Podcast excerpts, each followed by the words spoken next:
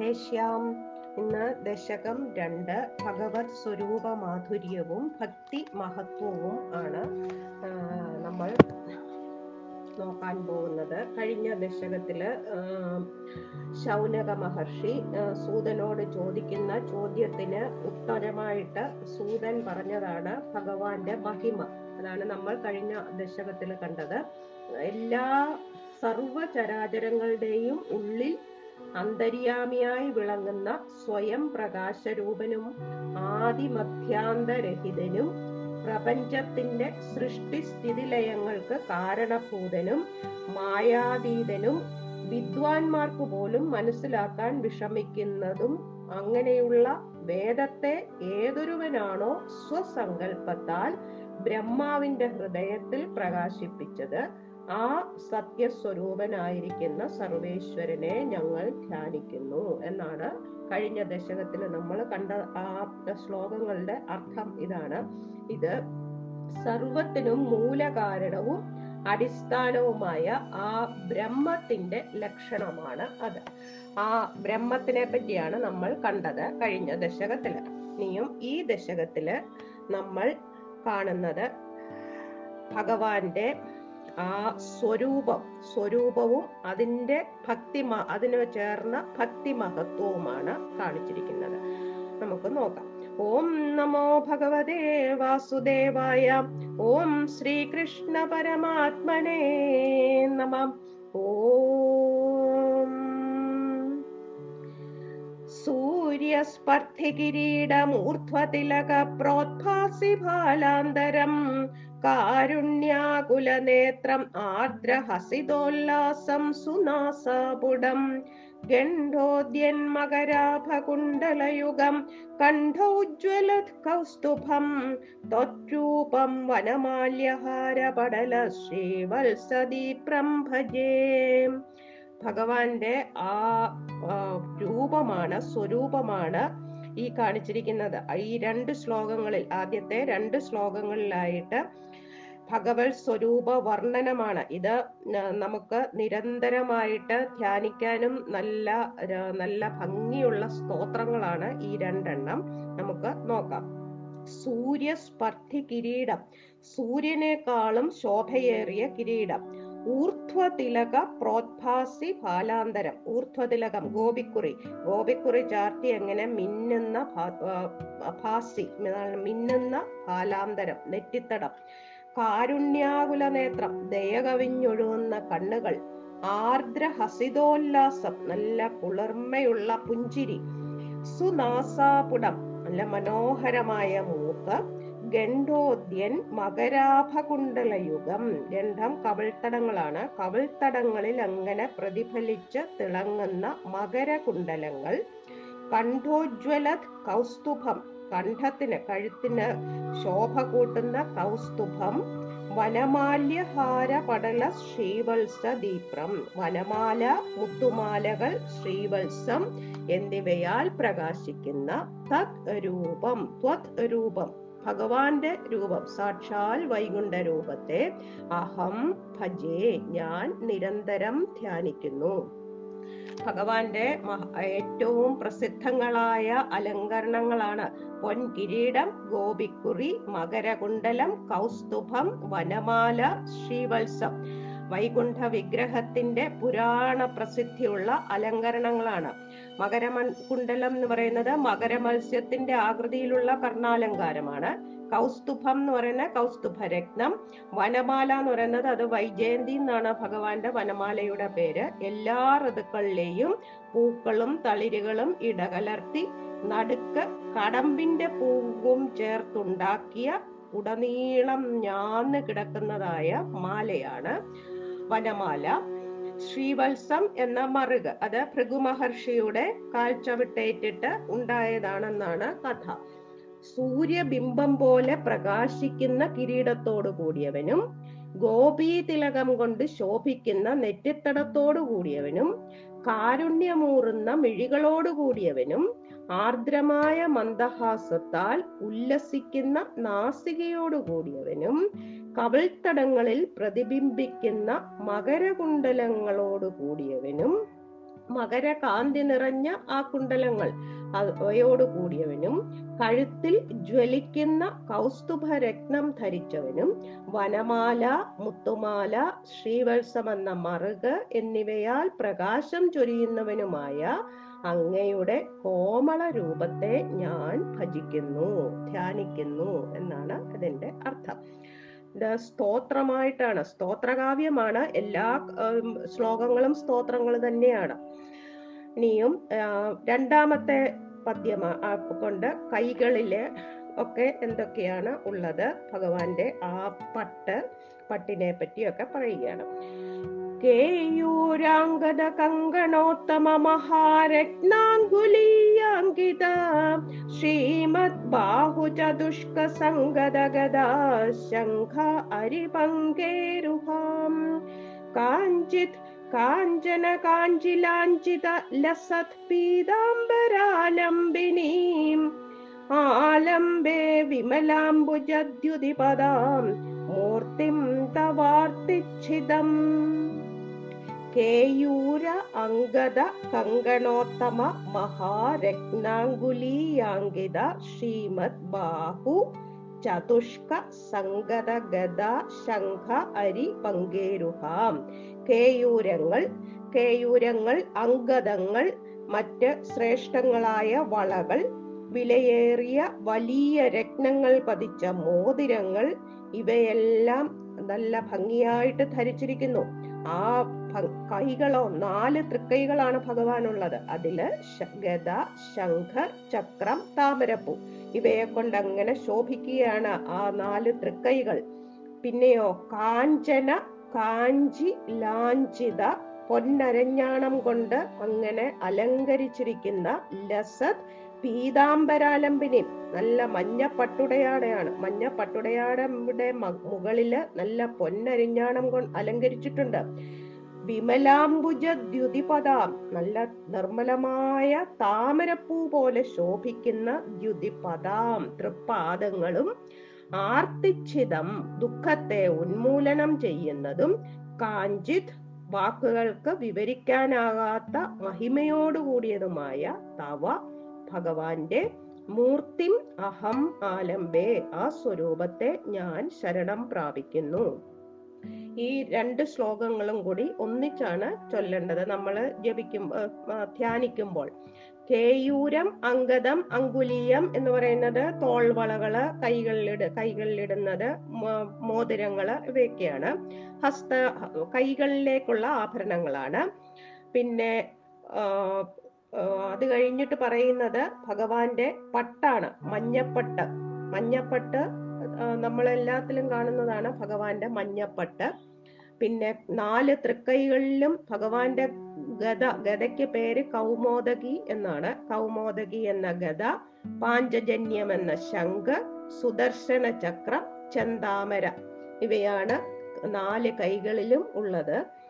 പിന്നീടോ സ്വർണ നിർമ്മിതമായ അരിഞ്ഞാണം മഞ്ഞപ്പട്ടും ധരിച്ച് നല്ല പരിശുദ്ധമായ താമരപ്പൂവിനൊത്ത പ്രകാശമുള്ള ഭഗവാന്റെ കാലടികളോടുകൂടിയവരാണ്. ആ കാലടികളോടുകൂടി അത് സന്താപനാശകരമായാണ്. ആ ഭഗവാന്റെ ആ വിഗ്രഹം അങ്ങനെ വിളങ്ങുന്ന ആ മൂർത്തിയെ ഞാൻ ശരണം പ്രാപിക്കുന്നു എന്നാണ് പറഞ്ഞിരിക്കുന്നത്. നിഷ്കള രൂപത്തിൽ നിന്ന് സകള രൂപത്തിലേക്കാണ് ഭഗവാന്റെ ആ മാറ്റം നമ്മൾ കഴിഞ്ഞ ദശകത്തിൽ നമ്മൾ കണ്ടതാണ് ഭഗവാന്റെ പരബ്രഹ്മം ആ- ബ്രഹ്മ തത്വത്തിൽ നിന്ന് ഭഗവാന്റെ രൂപത്തിലേക്ക് മഹാവിഷ്ണുവിന്റെ രൂപത്തിലേക്ക് അല്ലെ ശ്രീ ഗുരുവായൂരപ്പനായിട്ട് ഭഗവാനെ കാണിച്ചിരിക്കുകയാണ്. ഇനിയും ഭഗവാന്റെ ആ വർണനയാണ് എങ്ങനെയാണ് എന്നുള്ളതാണ് ഭഗവാന്റെ വർണന. കേശാധിപാത വർണനമാണ് ഇപ്പോൾ ഈ രണ്ട് ശ്ലോകങ്ങളിൽ കണ്ടത്. ഇനിയും അടുത്ത ശ്ലോകം നോക്കാം. യത് ത്രൈലോക്യമഹീയസോഭിമഹിതം सम्मोहनं मोहनात् कान्तं कान्तिनिधानतोऽपि मधुरं माधुर्यदुर्यादपि सौन्दर्योत्तरतोऽपि सुन्दरतरं त्वद्रूपमाश्चर्यतोऽपि ആശ്ചര്യം ഭുവനേന കസ്യ കുതുകം പുഷ്ണാതി വിഷ്ണോ വിഭോ അല്ലയോ വിഷ്ണു ഭ- വിഭോ സർവവ്യാപിയായ ഭഗവാനെ യത് ഏതെല്ലാം? യാതൊന്ന്. ത്രൈലോക്യ മഹീയസ അഭിമഹിതം. മൂന്ന് ലോകത്തിലും വെച്ച് ഏറ്റവും ഉത്കൃഷ്ടങ്ങളായ വസ്തുക്കളെക്കാൾ അത്യുത്കൃഷ്ടവും മോഹനാത് അഭി സമ്മോഹനം മനോഹരങ്ങളായവയേക്കാൾ അതിമനോഹരവും കാന്തി നിധാനത അഭികാന്തം. തേജോനിധിയായതിനേക്കാളും നല്ല തേജസ്വിയായിട്ടുള്ളതും മാധുര്യ ദുര്യാത് അഭി മധുരം മാധുര്യ സത്തിനേക്കാളും മധുരമായിട്ടുള്ളതും സൗന്ദര്യോത്തരത അഭി സുന്ദരതരം ഏറ്റവും സുന്ദരമായതിനേക്കാളും സുന്ദരമായിട്ടുള്ളതും ആശ്ചര്യത അഭി ആശ്ചര്യം. അത്ഭുതകരങ്ങളായവയിൽ വെച്ച് ഏറ്റവും അത്ഭുതകരവും ആയിരിക്കുന്ന തത് ത്വദ്രൂപം. ഭഗവാന്റെ ആ രൂപം ഭുവനേ കസ്യ കുതുകം ന പുഷ്ണാതി ഈ ലോകത്തിൽ ആർക്കു തന്നെ കൗതുകം കൈവളർത്തുന്നില്ല. എല്ലാവർക്കും കൗതുകമാണ് കൗതുകപ്രദം തന്നെയാണ് ഭഗവാന്റെ ആ രൂപം. വിഷ്ണു എന്ന് പറഞ്ഞാൽ സർവവ്യാപിയാണ്. വിഭു സർവശക്തൻ. അപ്പോൾ ഭഗവാൻ എല്ലായിടവും നിറഞ്ഞിരിക്കുന്നു എവിടെയും നിറഞ്ഞിരിക്കുന്നു. അതിനാൽ നമുക്ക് കണ്ടെത്തുവാനും സർവശക്തനായതുകൊണ്ട് നമുക്ക് സംസാര നിവൃത്തി വരുത്തുവാനും കഴിയുമെന്നാണ് പറയുന്നത്. ഈ സകള ധ്യാനം നിഷ്കളാനന്ദമായിട്ട് പരിണമിക്കുന്നത് കസ്യ കുതുകം ന പുഷ്ണാതി അതായത് നമുക്ക് എല്ലാവർക്കും അറിയ കാണാം ഭഗവാനെ എന്നുള്ളതാണ് വ്യക്തമാക്കുന്നത്. ഈ ഈ ഒരു സ്തുതി തന്നെയാണ് നമ്മൾ അങ്ങോട്ടുള്ള എല്ലാ ദശകങ്ങളിലും നമുക്ക് ഭഗവാന്റെ ഈ രൂപമാണ് ഈ വർണനയാണ് നമുക്ക് കാണാൻ പറ്റുന്നത്. ഇനിയും അടുത്ത ശ്ലോകത്തിൽ ശ്രീദേ ശ്രീ ശ്രീയുടെ മഹാലക്ഷ്മിയുടെ മഹാലക്ഷ്മിയെ പറ്റിയാണ് അടുത്ത രണ്ട് ശ്ലോകങ്ങളിൽ പറയുന്നത്.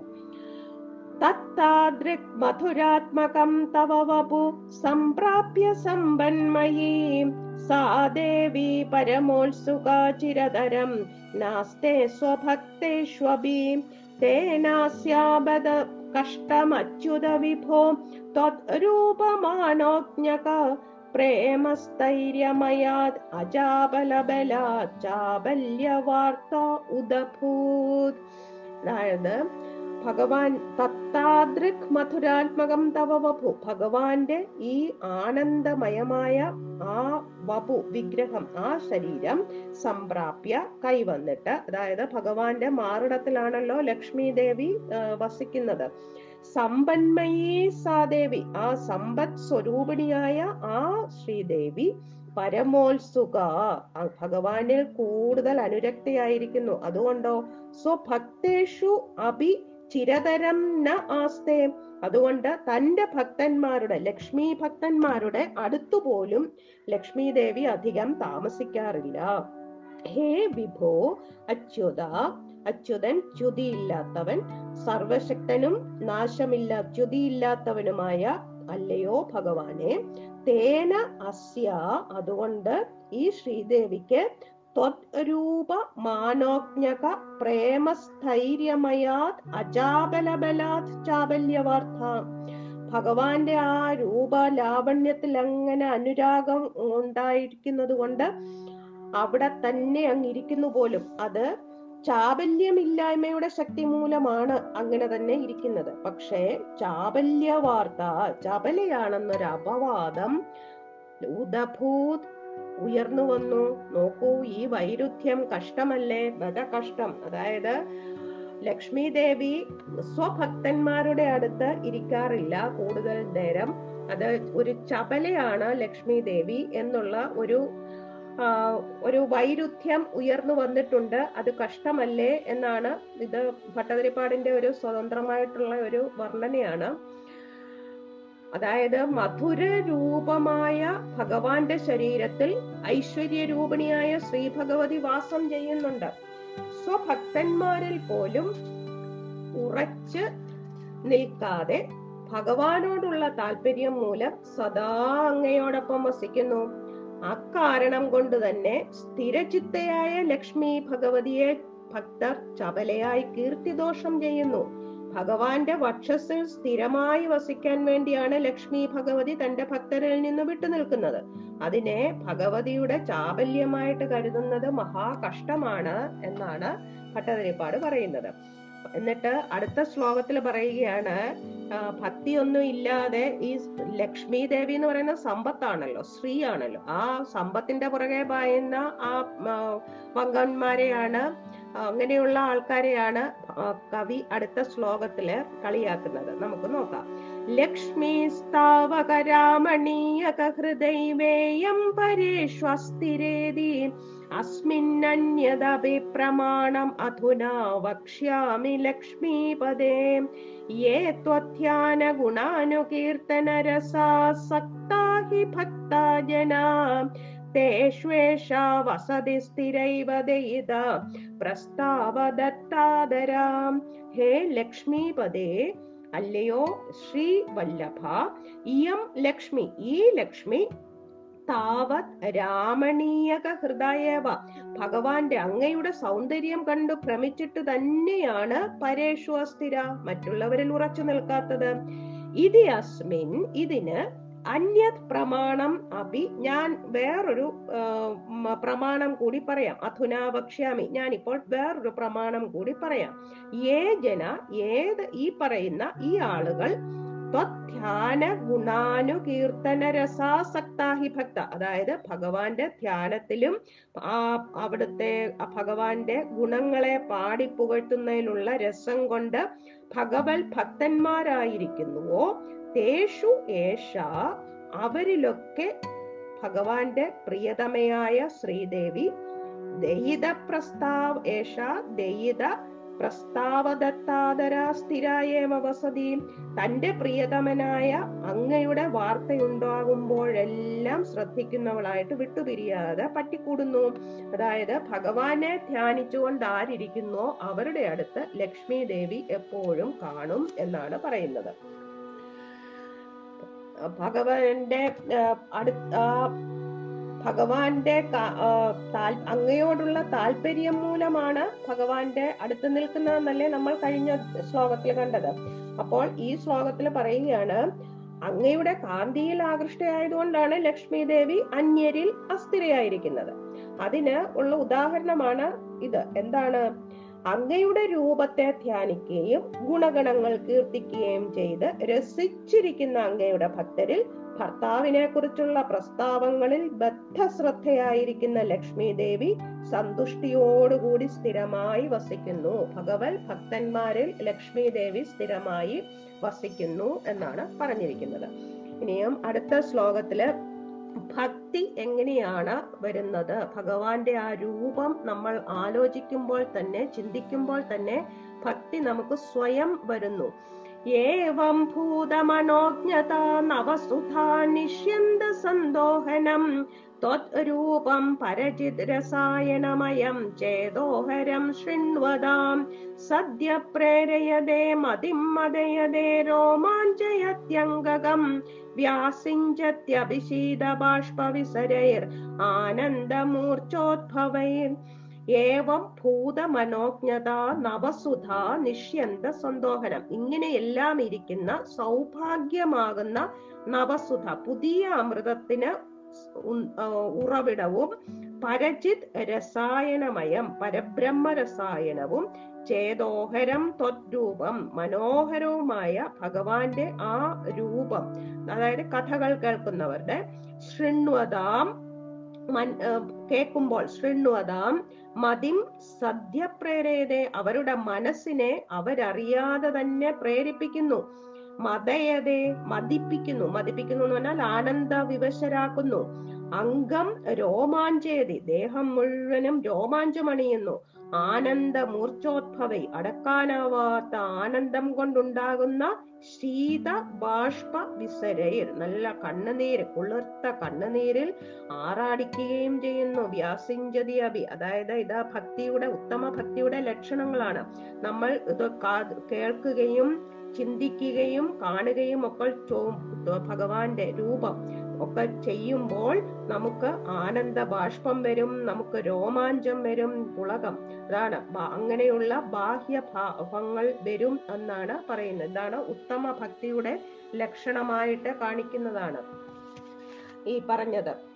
ആ ഭഗവാന്റെ ആ മനോജ്ഞവും അമൃതരസത്തെ വർഷിക്കുന്നതും അല്ല പരമാനന്ദ രസം നിറഞ്ഞതും ചേതോഹരമായി പരബ്രഹ്മമായിരിക്കുന്ന അങ്ങയുടെ ദിവ്യരൂപം ഭഗവാന്റെ ആ കഥാശ്രവണം ഇതൊക്കെ ചെയ്യുന്നവരുടെ ബുദ്ധിയെ അങ്ങയിൽ തന്നെ ഉറപ്പിച്ച് അവർ ആനന്ദ വിവശരാകുന്നു അവർ പ്രേമഭക്തിയാൽ രോമാഞ്ച ശരീരികളായിട്ട് ആനന്ദമൂർച്ചയിൽ നിന്നുളവായ തണുത്ത കണ്ണുനീർ പ്രവാഹത്താൽ സ്വയം നനയ്ക്കപ്പെടുന്നു എന്നാണ് പറയുന്നത്. അതാണ് ഭക്തി. എല്ലാ ശ്ലോകങ്ങളിലും ഭക്തിയെ പറ്റി മാത്രമാണ് ഭട്ടതിരിപ്പാട് പറയുന്നത്. അടുത്ത നാല് ശ്ലോകങ്ങളിലും ഭക്തിയുടെ മേന്മയാണ്. അതായത് കർമ്മയോഗം ഭക്തിയോഗം ജ്ഞാനയോഗം എന്ന മൂന്ന് ഉപാധികളുണ്ട്.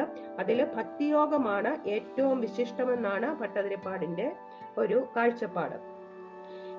ഏവം ഭൂതതയാ ഹി ഭക്ത്യഭിഹിതോ യോഗസ് യോഗദ്വയാത് കർമ്മജ്ഞാനമയാ പുരുഷോത്തമതരോ യോഗീശ്വരൈർഗീയതേ സൗന്ദര്യൈകരസാത്മകേ ത്വയി ഖലു പ്രേമ പ്രകർഷാത്മിക ഭക്തിർനിശ്രമം ഏവ വിശ്വപുരുഷൈർലഭ്യാരമാവല്ലഭാം.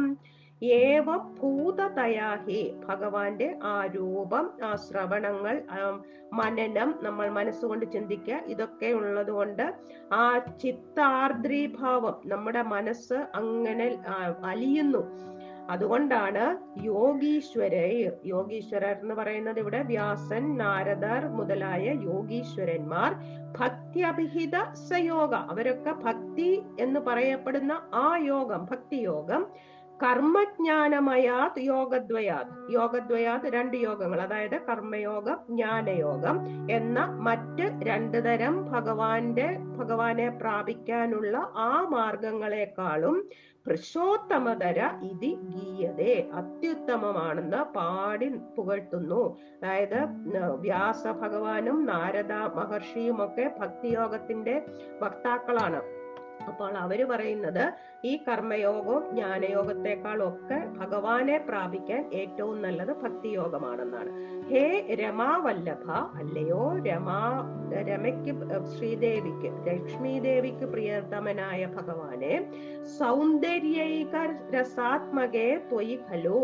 സൗന്ദര്യം എന്ന ആ ഒരു രസം ആ രസമാകുന്ന സ്വരൂപത്തോടു കൂടിയ ഭഗവാനിൽ പ്രേമ പ്രകർഷാത്മിക ഭക്തി. അതാണ് പരമപ്രീതി രൂപമായ ഭക്തി. വിശ്വപുരുഷൈ നിശ്രമമേവ ലഭ്യ. സാധാരണക്കാർക്കെല്ലാം തന്നെ ഒരു ശ്രമവും കൂടാതെ സ്വാഭാവികമായി വരുന്നു എന്ന് പറയുകയാണ്. അതായത് ഈ ഭക്തി എന്ന് പറയുന്നത് എല്ലാവർക്കും എല്ലാ സാധാരണ ആൾക്കാർക്കെല്ലാം തന്നെ യാതൊരു ശ്രമവും കൂടാതെ സ്വാഭാവികമായിട്ട് കൈവരുന്നതാണ്. സ്ത്രീയും മനസ്സും ഒരേ തരക്കാരാണ് ചപലതയിൽ. അതായത് ശ്രീ ലക്ഷ്മി. മനസ്സും അതുപോലെ തന്നെയാണ്. അപ്പോൾ സ്ത്രീക്ക് പ്രിയങ്കരമായ ഭഗവാന്റെ രൂപം മനസ്സിനും പ്രീതികരമാകാ ആകാതെ വരാൻ പറ്റത്തില്ലല്ലോ എന്നാണ് പറയുന്നത്. അതാണ് യാദൃച്ഛികമായിട്ടെങ്കിലും ഗുരുവായൂരപ്പനെ ഒന്ന് തൊഴുതു പോകാൻ ഒന്ന് കാണുവാൻ ആ ഭഗവാന്റെ ആ വിഗ്രഹം വിശ്വവശ്യമായ ആ ഭഗവാന്റെ വിഗ്രഹം ഒന്ന് കാണാൻ ഇടവന്നുകയും അപ്പോൾ അറിയാതെ തന്നെ ആ സംതൃപ്തി ആ ഭക്തി ആ ഭക്തി നമുക്ക് പൊട്ടിമുളയ്ക്കും. പൊട്ടിമുളച്ചൊരു സംതൃപ്തി വരും. അങ്ങനെ ആ ആൾ ഭഗവാന്റെ ഭക്തനായി മാറിപ്പോവുകയും ചെയ്യും എന്നുള്ള ഒരു പരമാർത്ഥം കൂടിയാണ് ഭട്ടതിരിപ്പാട് ഇവിടെ കാണിച്ചിരിക്കുന്നത്. ഇനിയും കർമ്മയോഗത്തെക്കാളും ജ്ഞാനയോഗത്തെക്കാളും ഭക്തിയോഗം ശ്രേഷ്ഠമാണെന്ന് പറയുന്നത് എന്തുകൊണ്ടാണ് എന്നാണ് അടുത്ത ശ്ലോകത്തിൽ പറയുന്നത്. നിഷ്കാമം നിയത സ്വധർമ്മചരണം യത്കർമ്മയോഗാഭിധം തദ്ദൂരേത്യഫലം യത ഉപനിഷദ ജ്ഞാനോപലഭ്യം പുനാ. തത്തു അവ്യക്തതയാ സുദുർഗമതരം ചിത്തസ്യ തസ്മാത് വിഭോ. ഭക്തിരേവ സതതം സ്വാധീയസി ശ്രേയസി നിഷ്കാമം ഫലം ആഗ്രഹിക്കാതെ ചെയ്യുന്ന നിത്യ നൈമിത്തികങ്ങളായ വിധിപ്രകാരമുള്ള നിയത സ്വധർമ്മചരണം സ്വധർമാനുഷ്ഠാനം യത് കർമ്മയോഗാഭിധം അതിന് കർമ്മയോഗം എന്നാണ് പറയപ്പെടുന്നത്. യാതൊരു ഫലവും ആഗ്രഹിക്കാതെ നിത്യമായിട്ട് നിത്യനൈമിത്തികങ്ങളായിട്ട് വിധിപ്രകാരമുള്ള സ്വധർമാനുഷ്ഠാനങ്ങൾ ചെയ്യുന്നു. അതിനെ കർമ്മയോഗം എന്ന് പറയുന്നു. പക്ഷെ അതിന്റെ ഫലമോ തത് ദൂരേത്യ ഫലം അതിന്റെ ഫലം വളരെ കഴി കാലം കഴിഞ്ഞു മാത്രമാണ് ലഭിക്കുന്നത്. ദൂരേത്യമായ ഫലത്തോടെ ദൂരം ഒരുപാട് നാളുകൾ കഴിഞ്ഞിട്ടേ അതിന്റെ ഫലം കിട്ടുകയുള്ളൂ. പുന പിന്നീട് യത് ഔപനിഷദ ജ്ഞാനോപലഭ്യം ഔപനിഷത് ഉപനിഷത്ത്. ഉപനിഷത്തുക്കളിൽ നിന്ന് കിട്ടുന്ന തത്വജ്ഞാനം. അതാണ് ജ്ഞാനയോഗം. തത്തു അവ്യക്തതയാ അത് നമുക്ക് കാണാൻ ഇന്ദ്രിയങ്ങൾക്ക് പ്രത്യക്ഷമല്ല. അതുകൊണ്ട് അതിന് ചിത്തസ്യ സുദുർഗമതരം മനസ്സിന് പിടിച്ചു കിട്ടാൻ വലിയ പ്രയാസമാണ്. ഈ ജ്ഞാനയോഗം അതായത് ഉപനിഷത്തുക്കളിൽ നിന്ന് കിട്ടുന്ന തത്വജ്ഞാനങ്ങൾ. അതിനെ നമുക്കൊന്നും കണ്ടുകൊണ്ടോ ഇന്ദ്രിയ പ്രത്യക്ഷമൊന്നുമല്ല. ഭഗവാനെ ഒന്നും നമുക്ക് കാണാനൊന്നും പറ്റുന്നില്ല. അതുകൊണ്ട് മനസ്സിന് പിടികിട്ടാനും ഇച്ചിരി പ്രയാസമാണ്. ഹേ വിഭോ അല്ലയോ വിഭോ തസ്മാത് പ്രേമാത്മക ഭക്തിരേവ അതുകൊണ്ട് അങ്ങയെ കുറിച്ചുള്ള പ്രേമാത്മകമായ ആ ഭക്തി തന്നെയാണ് സതതം എപ്പോഴും സ്വാധീയസി ശ്രേയസി അതിമധുരവും ശ്രേയസ്കരമായിട്ടുള്ളതും എന്നാണ് പറയുന്നത്. മറ്റു രണ്ട് അതായത് ഫലപ്രാപ്തി ആഗ്രഹിക്കാതെയാണ് കർമ്മയോഗം. ആ അങ്ങനെയുള്ള കർമ്മയോഗത്തിന്റെ ആചരണം സ്വല്പം ബുദ്ധിമുട്ടുമാണ് അസാധ്യമാണ്. കർമ്മയോഗത്തിന്റെ ഫലപ്രാപ്തി വളരെ താമസിച്ചു മാത്രം ലഭിക്കുന്നതുമാണ്. വേദങ്ങളിലും ഉപനിഷത്തുകളിലും ഒക്കെ വിശദീകരിച്ചിട്ടുള്ള ജ്ഞാനയോഗം. അത് ബ്രഹ്മജ്ഞാനത്താൽ ലഭ്യമാകുന്ന മോക്ഷത്തിന്റെ ഫലം. അത് ഇന്ദ്രിയ വിഷയങ്ങളാൽ നേടാൻ പറ്റത്തില്ല. അതുകൊണ്ട് മനസ്സിന് ഇതെന്താണെന്ന് ഗ്രഹിക്കുവാൻ പ്രയാസം അനുഭവപ്പെടുന്നു. കർമ്മയോഗവും ജ്ഞാനയോഗവും സാധാരണക്കാർക്ക് അതുകൊണ്ടാണ് പ്രയാസം തോന്നുന്നത്. അതുകൊണ്ട് അല്ലയോ ഭക്തി സ്വരൂപ അങ്ങയിലുള്ള ഭക്തി. ആ ഭക്തിയോഗം തന്നെയാണ് അധികം ആസ്വാദ്യവും ശ്രേയസ്കരവും ആയിരിക്കുന്നത്. എന്നാണ് പറയുന്നത്. ഇനിയും ആ അടുത്തത് ഒന്നുകൂടെ വിശദമാക്കുകയാണ് ഈ പറഞ്ഞതിനെ പറ്റി. ഈ കർമ്മജ്ഞാന യോഗങ്ങളെ പറ്റി അത് എളുപ്പമൊന്നുമല്ല. പിന്നെ ഒരുപാട് നാൾ കഴിഞ്ഞിട്ട് അതിന്റെ ഫലം കിട്ടത്തുള്ളൂ എന്നൊക്കെ പറഞ്ഞില്ലേ? അതൊന്നുകൂടെ വിശദീകരിക്കുകയാണ്. അത്യായാസകരാണി കർമ്മപടലാന്യാചര്യ നിര്യന്മല. ബോധേ ഭക്തിപദേ അഥവാപ്യുചിതമാം ആയാന്തി കിം താവതാം. ക്ലിഷ്ട്വാ तर्कपथे परं तव वपुर्ब्रह्माख्यमन्ये പുനഃ चित्तार्द्रत्वं हृदे विचिन्त्य बहुभिः सिद्ध्यन्ति जन्मान्तरे। कर्म അത്യായാസകരാണി കർമ്മപടലാനി വളരെ ബുദ്ധിമുട്ടുള്ള കർമ്മങ്ങളൊക്കെ നടത്തി മനഃശുദ്ധി കൈവന്നവരായിട്ട് ആചര്യ നിര്യന്മല. അവർ ജ്ഞാനയോഗത്തിനോ ഭക്തിയോഗത്തിനോ ഒക്കെ ബോധേ അഥവാ ഭക്തിപഥേ അഭി ഉചിതമാമായാന്തി ആ ജ്ഞാനയോഗത്തിനോ ഭക്തിയോഗത്തിനോ ഒക്കെ യോഗ്യതയുള്ളവരായി തീരുന്നു. താവതാക്കിം അതുകൊണ്ട് എന്താണ് പ്രയോജനം? അന്യേ പുന വേറെ ചിലരാകട്ടെ. തർക്കപഥേ ക്ലിഷ്ട തർക്കപദം യുക്തിചിന്ത. യുക്തിചിന്ത കൊണ്ട് വിഷമിച്ചിട്ട് ചിത്താർദ്രത്വം ഹൃദയ മനസ്സലിയാത്തവരായിട്ട് ബ്രഹ്മാഖ്യം തവ പരം വപു ബ്രഹ്മമെന്ന് പറയുന്ന അങ്ങയുടെ നിർഗുണ സ്വരൂപം വിചിന്യ ബഹുഭി ധ്യാനിച്ച അനേകം ജന്മങ്ങളെ ജന്മാന്തരൈ സിദ്ധ്യന്തി അനേകം ജന്മങ്ങളെ കൊണ്ടാണ് മോക്ഷം പ്രാപിക്കുന്നത് എന്ന് പറയുകയാണ്. അതായത് കർമ്മയോഗം മനഃശുദ്ധിക്ക് മാത്രമാണ് ഉതകുന്നത്. കർമാനുഷ്ഠാനം കൊണ്ട് രാഗ ദ്വേഷരഹിതമായിട്ട് മനസ്സ് ശുദ്ധമാകും. അങ്ങനെ ശുദ്ധമായി കഴിയുമ്പോഴാണ് ജ്ഞാനയോഗത്തിന് അധികാരികളാകുന്നത് അത് ഭക്തിയോഗത്തിനും സഹായകമാകും. പക്ഷേ നാം ഒരു ഭക്തന് ചിത്തശുദ്ധി കിട്ടാൻ വേണ്ടിയിട്ട് കർമാനുഷ്ഠാനം വേണമെന്നൊന്നുമില്ല. കർമാനുഷ്ഠാനം കൊണ്ട് ചിത്തശുദ്ധി കൈവരുത്താതെ നേരെ സന്യാസം കൈക്കൊള്ളുന്നവരുമുണ്ട്. അവർക്ക് വേദാന്ത ചിന്ത കൊണ്ട് നിർഗുണ ബ്രഹ്മോപാസന വഴിയായിട്ട് അനേകം ജന്മങ്ങൾ എടുക്കും മുക്തി നേടാൻ. അതാണ് ജ്ഞാനയോഗം. ഇങ്ങനെ കർമ്മജ്ഞാന യോഗങ്ങൾ ദുഷ്കരങ്ങളും ദൂരേത്യ ഫലങ്ങളുമാണ്. അതുകൊണ്ട് സാധാരണക്കാർക്ക് അതൊന്നും എളുപ്പം ലഭിക്കുന്നതല്ല. ഭഗവാന്റെ ആ ഒരു- ഭക്തി കിട്ടുകയില്ല എന്നാണ് പറയുന്നത്. യോഗികളൊക്കെ വളരെ പ്രയാസമേറിയ കർമ്മങ്ങൾ ആചരിച്ചിട്ട് വളരെ നിർമ്മല ചിത്തരായിട്ട് ജ്ഞാനമാർഗത്തിൽ അഥവാ ഭക്തിമാർഗത്തിലെത്തും. മറ്റു ചിലര് നിർഗുണ ബ്രഹ്മമായ അങ്ങയെ വേദാന്തങ്ങളിലൂടെ കണ്ടെത്തി ധ്യാനിച്ച് അനേകം ജന്മങ്ങൾക്ക് ശേഷം സായുജ്യമടയും. ഇങ്ങനെ കഠിന ശ്രമങ്ങൾ ചെയ്ത് കർമ്മയോഗവും ജ്ഞാനയോഗവും വഴി ഭക്തിയോഗത്തിൽ എത്തേണ്ടതിന്റെ ആവശ്യം എന്താണ് എന്നാണ് ഭട്ടതിരിപ്പാട് ചോദിക്കുന്നത്. ഇനി ഭക്തിയോഗത്തിന്റെ ഒരു മേന്മയാണ് അടുത്ത ശ്ലോകത്തിൽ പറഞ്ഞ് അവസാനിപ്പിക്കുന്നത്. നിർമ്മജ്ജനേന സ്വയം സിദ്ധ്യന്തി വിമല പ്രബോധ പദവീമക്ലേശതസ്തന്വതീം സദ്യ സിദ്ധികരീ ജയത്യൈ വിഭോ സൈവാസ്തു മേ ത്വത്പദ പ്രേമ പ്രൗഢിരസാർദ്രതാ ദ്രുതതരം വാദാലയാധീശ്വര ത്വത്ഭക്തി തു ഭഗവാന്റെ ഭക്തിയാകട്ടെ കഥാരസാമൃതച്ഛരി ഭഗവാന്റെ കഥ പറയുകയും നിർ കേൾക്കുകയും മറ്റും ചെയ്യുന്നതിലുള്ള ആ രസമാകുന്ന അമൃതപ്രവാഹത്തിൽ നിർമ്മജ്ജനേന സ്വയം സിദ്ധ്യന്തി. അതിലങ്ങ് മുഴുകിപ്പോകും. അപ്പോൾ അത് താനെ കൈ വന്നു ചേരുന്നതാണ്. ആ കഥ പറയുകയും കേൾക്കുകയും ഒക്കെ ചെയ്യുമ്പോഴുള്ള ആ രസം അത് നമുക്ക് താനെ വന്നു ചേരും. അതിൽ മുഴുകുക എന്നുള്ളത്. വിമല പ്രബോധ പദവിയും ശുദ്ധമായ ബ്രഹ്മജ്ഞാന മാർഗത്തെ അക്ലേശത തന്വതി ഒരു പ്രയാസവും കൂടാതെ തുറന്ന് സദ്യ സിദ്ധികരീ ജയതി പെട്ടെന്ന് മുക്തി നേടുവാൻ പോന്നതായിട്ട് അങ്ങനെ ജയിച്ചരുളുന്നു. ഐ വിഭോ വാതാലയാധീശ്വര അല്ലയോ സർവശക്തനായ ഗുരുവായൂരപ്പ ത്വത്പദ പ്രേമ പ്രൗഢി രസാർദ്രത. ഭഗവാന്റെ പാദങ്ങളിലുള്ള പ്രേമാതിശയമാകുന്ന ആ രസം കൊണ്ട് മനസ്സലിയുക എന്ന സ ആ ഭക്തി ഏവ മേ ദ്രുതതരം അസ്തു.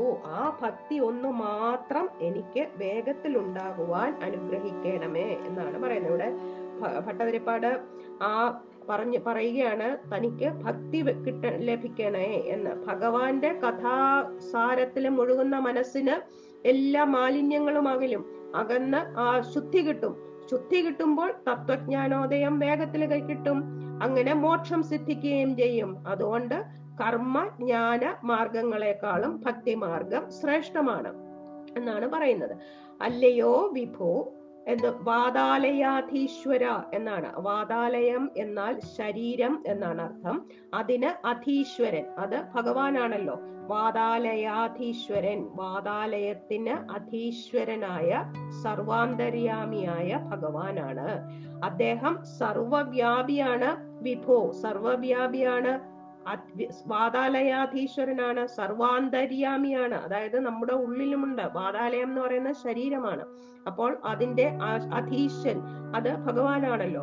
അങ്ങനെ ആ ഭഗവാനിൽ സർവവ്യാപിയും സർവാന്തര്യാമിയുമായ ഭഗവാനിൽ ഏതു വസ്തുവിലുള്ള പ്രീതിയും ഭഗവാന്റെ പ്രേമമാണ്. നമുക്ക് എന്ത് കണ്ടാലും അത് ഭഗവാൻ ഭഗവാന്റെ രൂപമായിട്ട് നമുക്ക് മനസ്സ് തോന്നുകയാണെങ്കിൽ അത് ഭഗവാനോടുള്ള പ്രേമമാണ് ഭക്തിയാണ്. മനപ്രീതി തോന്നുന്നിടത്ത് ഭഗവാന്റെ സാന്നിധ്യവും ഉണ്ടാകുന്നു. അപ്പോൾ എല്ലാം ഭഗവാനായിട്ട് കാണാനുള്ള കഴിവാണ് നമുക്ക് കിട്ടേണ്ടത്. ആ ഭഗവാൻ ഭക്തി എന്തും ഭഗവാൻമയമാണെന്ന് കണ്ട് ആരാധിക്കുവാനും ആനന്ദിക്കുവാനുമുള്ള കഴിവ് ഭഗവാന്റെ അനുഗ്രഹം കൊണ്ട് മാത്രമേ ഉണ്ടാവുകയുള്ളൂ. അത് തനിക്ക് നൽകുവാൻ കനിവുണ്ടാകണേ എന്നാണ് ഭട്ടതിരിപ്പാട് ഭഗവാനോട് പ്രാർത്ഥിക്കുന്നത്. ഭട്ടതിരി ഈ ദശകത്തിൽ ഈ ശ്ലോകത്തിലാണ് ഭട്ടതിരിപ്പാട് ഭഗവാനോട് നേരിട്ട് സംബോധന ചെയ്ത് പ്രാർത്ഥിക്കുന്നത്. ഇനി അങ്ങോട്ടുള്ള എല്ലാ ശ്ലോകങ്ങളിലും അങ്ങനെയാണ്. ഭട്ടതിരിപ്പാട് ഭഗവാനോട് നേരിട്ട് ഓരോന്നും പറഞ്ഞ് നേരിട്ട് സംബോധന ചെയ്താണ് പ്രാർത്ഥിക്കുന്നത്. ഇനിയും അടുത്ത ദശകം മൂന്ന് ഭക്തി പ്രാർത്ഥനയാണ്. सर्वत्र गोविन्द गोविन्द गोविन्द।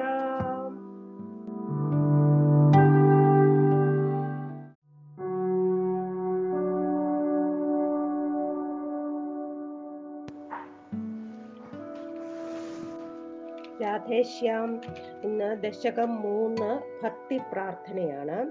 ഓം നമോ ഭഗവതേ വാസുദേവായ ഓം ശ്രീകൃഷ്ണ പരമാത്മനേ നമ. ഓം. കഴിഞ്ഞ ആ, ഞാ- കർമ്മയോഗം ജ്ഞാനയോഗം ഭക്തിയോഗം അതിനെ മൂന്നിനെ പറ്റിയും കണ്ടു. അപ്പോൾ ഭക്തി ഉണ്ടാകണം ഭക്തിയോഗമാണ് ഏറ്റവും ഉത്കൃഷ്ടം എന്ന് പ്രാർത്ഥിച്ചുകൊണ്ടാണ് ഭട്ടതിരിപ്പാട് ആ ദശകം അവസാനിപ്പിച്ചത്. ഗുരുവായൂരപ്പന്റെ കാരുണ്യം ഉണ്ടായാൽ മാത്രമേ ആ ഭക്തി നിലനിർത്താനും വർദ്ധിപ്പിക്കാനും കഴിയുകയുള്ളൂ എന്നാണ് ഈ ദശകത്തിൽ പറയുന്നത്. ഇത് ഈ ദശകം എന്ന് പറയുന്നത് ഇതിപ്പോൾ ആദ്യത്തെ ഈ മൂന്ന് ദശകങ്ങൾ ഭാഗവതത്തിലെ പ്രഥമ സ്കന്ധമാണ്. ഭാഗവതത്തിൽ ഭട്ടതിരി പരീക്ഷത്തിന്റെ മൃത്യു ഭയ മുക്തി നേടാനായിട്ട് ഭാഗവത ശ്രവണത്തിന് ഒരുങ്ങിയതായിട്ടാണ് പ്രഥമ സ്കന്ധത്തിൽ വർണിച്ചിരിക്കുന്നത്. അങ്ങനെയാണ് അത് തീരുന്നത് പ്രഥമ സ്കന്ധം എന്ന് പറഞ്ഞതുപോലെയാണ് ഇവിടെ ഭട്ടപാതിര് അപ്പോൾ ഈ പരീക്ഷിത്തും ഒരു എന്താണ് രോഗം രോഗമല്ല ആ മൃത്യു ഭയമാണ്. ഇവിടെ ഭട്ടതിരിപ്പാടിന് രോഗമാണ്. അപ്പോൾ ആ രോഗം മാറ്റിത്തരാനും ഭക്തി വർദ്ധിപ്പിച്ചു തരുവാനും കരുണയുണ്ടാകണേ എന്നാണ് ഈ ദശകത്തിൽ പറയുന്നത്.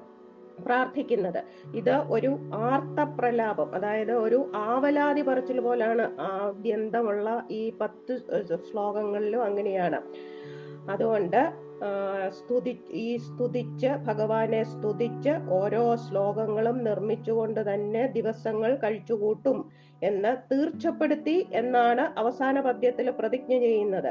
ഇങ്ങനെ രോഗവും ഭക്തിയും തമ്മിൽ നടന്ന ആ യുദ്ധത്തിൽ ഭക്തി തന്നെ ജയിച്ചു എന്നാണ് പറയുന്നത്. ഇത് ആദ്യ ആദ്യത്തെ രണ്ട് ദിവസം കാര്യമായിട്ട് വേദനയൊന്നും ഇല്ലായിരുന്നു എന്നാണ് ഐതിഹ്യങ്ങൾ കാണുന്നത് ഭട്ടതിരിപ്പാടിന്. പക്ഷേ മൂന്നാമത്തെ ദിവസമായപ്പോഴേക്കും വാതരോഗം കലശലായിട്ട് കോപിച്ചു. ആ ക്ഷേത്രത്തിൽ എത്താൻ പോലും ബുദ്ധിമുട്ടായി. അപ്പോൾ അതുകൊണ്ട് ഭഗവാനോടുള്ള ഒരു ആവലാതി പറച്ചിലായിട്ടാണ് ഈ മൂന്നാമത്തെ ദശകം കാണുന്നത്. ഇവിടെ നാല് വിധത്തിലുള്ള ഭക്തന്മാര് ഭാഗവതത്തിൽ നാല് വിധത്തിലുള്ള ഭക്തന്മാരെ പറഞ്ഞിട്ടുണ്ട്. അത് ഒടുവിലത്തെ ദശകങ്ങളിലേക്ക് വരുമ്പോൾ കാണാം. ആർത്തൻ ജിജ്ഞാസു അർത്ഥാർത്ഥി ജ്ഞാനി. അങ്ങനെ ഭഗവത്ഗീതയിലാണ് ഭാഗവതത്തിലല്ല ക്ഷമിക്കുക. ഭഗവത്ഗീതയിൽ നാല് വിധം ഭക്തന്മാരെ പറഞ്ഞിട്ടുണ്ട്. അതിൽ ആർത്തനായ ഭക്തനെയാണ് ഭാഗവതത്തിലും നാരായണ നാരായണീയത്തിലും ആദ്യമായിട്ട് അവതരിപ്പിച്ചിട്ടുള്ളത്. ഈ മൂന്ന് ദശകം കൊണ്ട് ഭാഗവതത്തിലെ പ്രഥമ സ്കന്ധം സംഗ്രഹിക്കപ്പെട്ടിരിക്കുകയാണ്. മറ്റ് സ്കന്ധങ്ങളിലൊക്കെ കഥകളും അവതാരങ്ങളും ധാരാളം കഥകളുണ്ട് മറ്റ് സ്കന്ധങ്ങളിലെല്ലാം. അതൊക്കെ വളരെ സംഗ്രഹിച്ച് ഭട്ടതിരിപ്പാട് ചെയ്തിട്ടുമുണ്ട്. പക്ഷേ ഇവിടെ കഥകളൊന്നുമില്ല. ആദ്യം കുറച്ച് കഥകളുണ്ട്. ഭാഗവതം പ്രഥമ സ്കന്ധത്തിൽ അല്പം ഗോകർണന്റെ ഒക്കെ കഥകളുണ്ട്. പക്ഷെ അതൊന്നും ഇവിടെ പറഞ്ഞിട്ടില്ല. കഥാംശങ്ങളെല്ലാം വിട്ടുകളഞ്ഞിട്ട് മുഖ്യ കഥാഭാഗങ്ങളെ മാത്രമാണ് സൂചിപ്പിച്ചിരിക്കുന്നത്. അതായത് ആ ഭക്തന്റെ ഭക്തിദാർഢ്യം അസുഖമായ ആർത്തനായ ദുഃഖിതനായ ഒരു ഭക്തന്റെ ആ ഭക്തിദാർഢ്യം മാത്രമാണ് ഈ ദശകത്തിൽ ഈ ദശകത്തിൽ കാണിച്ചിട്ടുള്ളത്. ഈ ദശകത്രയം എന്ന് പറയുന്നത് നാരായണ നാരായണീയത്തിന്റെ ഒരു മുഖപുരിയായിട്ട് നമുക്ക് കണക്കാക്കാം. ഭാഗവതത്തിന്റെ മുഖവുര എന്ന് പറയുന്നതാണ് പ്രഥമ സ്കന്ധം അതുപോലെയാണ് ഈ മൂന്ന് ദശകങ്ങൾ നാരായണീയത്തിന്റെ ഒരു മുഖവുരയായിട്ട് നമുക്ക് കണക്കാക്കാം. നമുക്ക് നോക്കാം ആദ്യത്തെ ശ്ലോകത്തിൽ യഥാർത്ഥ ഭക്തന്മാരുടെ സ്വഭാവം എന്താണ് എന്നാണ് പറയുന്നത്. പഠന്തോ നാമാനി പ്രമദഭരസിന്ധൗ നിപതിത സ്മരന്തോ രൂപം ദേ വരദ കഥയന്തോ ഗുണകഥ ചരന്തോ യേ ഭക്ത ത്വയി ഖലു രമന്തേ പരം അമൂൻ അഹം ധന്യാൻ മന്യേ സമധിഗത സർവാഭിലഷിതാൻ. അല്ലയോ വരദ വരദൻ എന്ന് പറഞ്ഞാൽ വരങ്ങൾ നൽകുന്നവൻ ഭക്താന്റെ അഭീഷ്ടങ്ങൾ നൽകുന്ന അല്ലയോ ഗുരുവായൂരപ്പ തേ നാമാനി പഠന്ത. ഭഗവാന്റെ അങ്ങയുടെ നാമങ്ങൾ ചൊല്ലിക്കൊണ്ടും രൂപം സ്മരന്ത.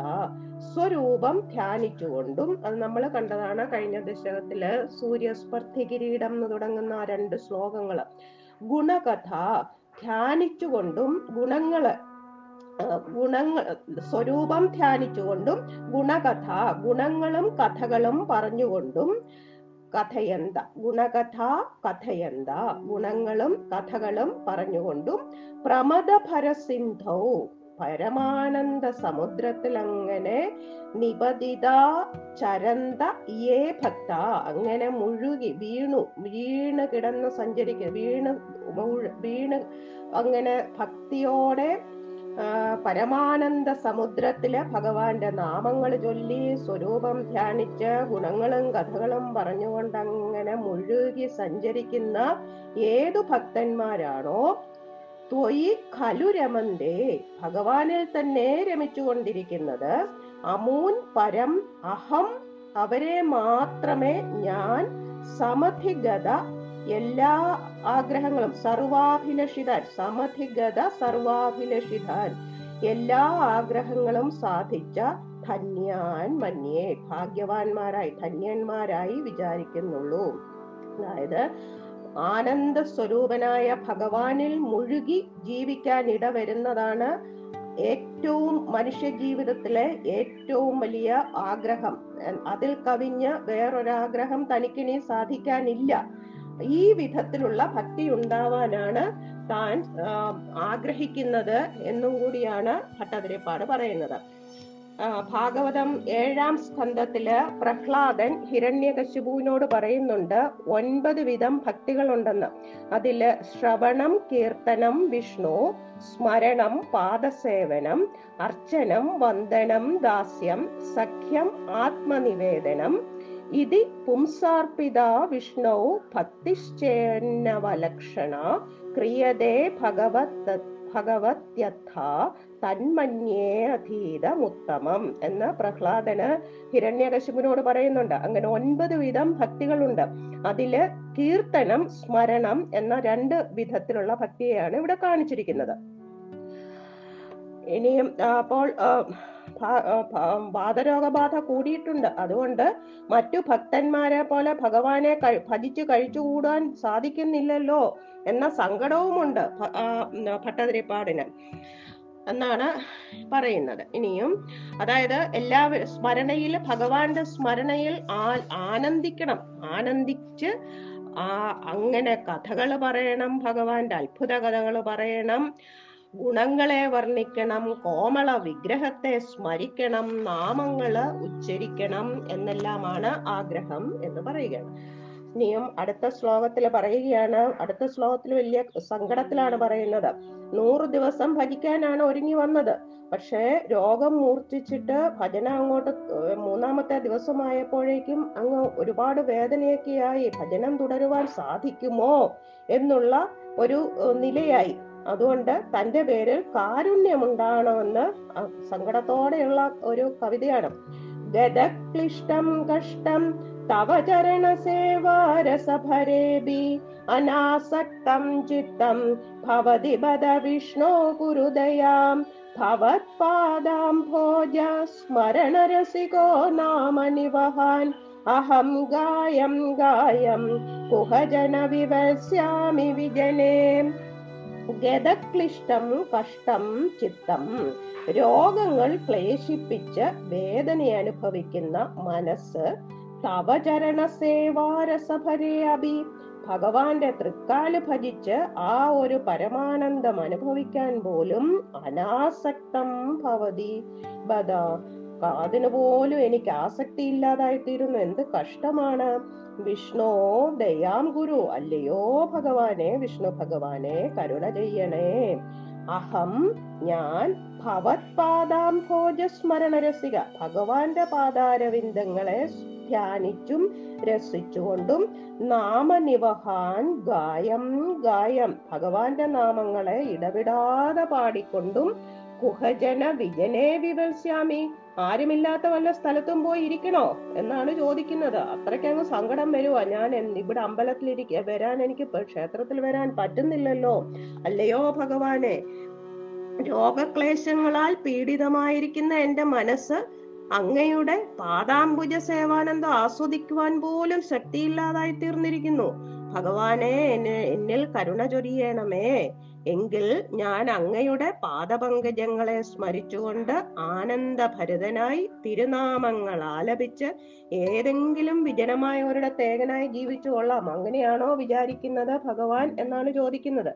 രോഗമൊക്കെ നിശേഷം മാറിയിട്ട് ഗുരുവായൂർ ക്ഷേത്രത്തിൽ മറ്റു ഭക്തന്മാരെ പോലെ പ്രദക്ഷിണവും നമസ്കാരങ്ങളും ഒക്കെ ചെയ്തു ഭജിക്കാൻ സാധിക്കണം. അതിന് ഭഗവാൻ കനിയണം എന്നാണ് പറഞ്ഞ് പ്രാർത്ഥിക്കുന്നത്.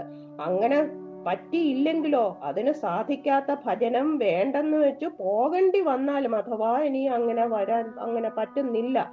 എന്നാലും ഞാൻ ഭഗവാന്റെ പാതാരവിന്ദങ്ങളെ സ്മരിച്ചും നാമം ചൊല്ലിയും തന്നെ കാലം കഴിച്ചു കൂട്ടും. അങ്ങനെ അതാണ് ഞാൻ വല്ലതിക്കിലും പോയിരിക്കണോ? എന്നാണ് ചോദിച്ചിരിക്കുന്നത്. ക്ഷേത്രഭജനം എന്നാണ് ചരണസേവ എന്നിവിടെ പറയുന്നത് കൊണ്ട് ക്ഷേത്രഭജനം എന്നാണ്.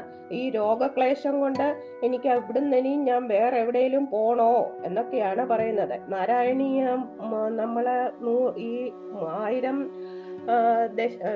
ആയിരം ശ്ലോകങ്ങൾ ആയിരത്തി മുപ്പത്തിനാല് ശ്ലോകങ്ങളുണ്ട് ഈ മുഴുവൻ ശ്ലോകങ്ങളിലും തന്റെ രോഗത്തിനെ പറ്റി രോഗക്ലേശത്തെ പറ്റി ആദ്യമായിട്ട് പറയുന്നത് ഈ ശ്ലോകത്തിലാണ്. ബാക്കി രണ്ട് ദശ ആദ്യത്തെ രണ്ട് ദശകങ്ങളിൽ ഒന്നും കാണിച്ചിട്ടില്ലല്ലോ. രണ്ടാമത്തെ ശ്ലോകത്തിൽ വിശ്വപീഡാപഹത്യൈ എന്നാണ് പറഞ്ഞിരിക്കുന്നത്. അത് ആധ്യാത്മികങ്ങളും ആധി ഭൗതികങ്ങളും ആധി ദൈവികങ്ങളുമായ എല്ലാ ദുഃഖങ്ങളും തീരുക എന്നുള്ള ഒരു അർത്ഥത്തിലാണ് അല്ലാതെ വേറെ ഒരു പിന്നീടുള്ള ദശ ശ്ലോകങ്ങളിലെല്ലാം എന്റെ രോഗം മാറ്റി തരണമേ എന്ന് മാത്രമേ പറയുന്നുള്ളൂ. അല്ലാതെ ഇതുപോലെ സങ്കടപ്പെട്ടുകൊണ്ട് രോഗം ക്ലേശമാണ് എന്ന് പറഞ്ഞുകൊണ്ട് വേറെ ഒരു ശ്ലോകവും ഇല്ല എന്നാണ് കാണുന്നത്. ഇനിയും അടുത്ത ശ്ലോകത്തിൽ ഇനിയിപ്പോൾ ഗുരുവായൂരപ്പന്റെ കാരുണ്യം ഉണ്ടാവണം. അതല്ലാതെ അങ്ങ് അത് പറ്റ അത് സാധ്യമാവാതെ വേറെ ഒന്നും നടക്കുകയില്ല എന്നാണ് പറയുന്നത്. कृपा ते जाता चेत् किमिव न हि लभ्यं तनुभृता प्रशमनदशा नाम कियदि न के के लोकेऽस्मिन् अनिशमयि शोकाभिरहिता भवद्भक्ता मुक्ता सुखगतिमसक्ता विदधते। ते कृपा जाता चेत् ते भगवान् കൃപയുണ്ടായി എങ്കിൽ തനുഭൃതാം കിം ഇവ നഹിലഭ്യം ദേഹികൾക്ക് ഈ മനുഷ്യർക്ക് നമുക്ക് എന്താണ് എന്തോന്നാണ് ലഭിക്കുവാൻ പ്രയാസമുള്ളത്? മതീയ ക്ലേശൗഖ പ്രശമന ദശ മതീയം എന്റെ എന്റെ ക്ലേശങ്ങൾ തീർക്കുക എന്ന എന്നത് എത്ര നിസാരം പ്രശമനദശ നാമകിയതി എത്ര നിസാരമാണ് ഭഗവാൻ എന്റെ ക്ലേശങ്ങൾ തീർക്കുക എന്നത്.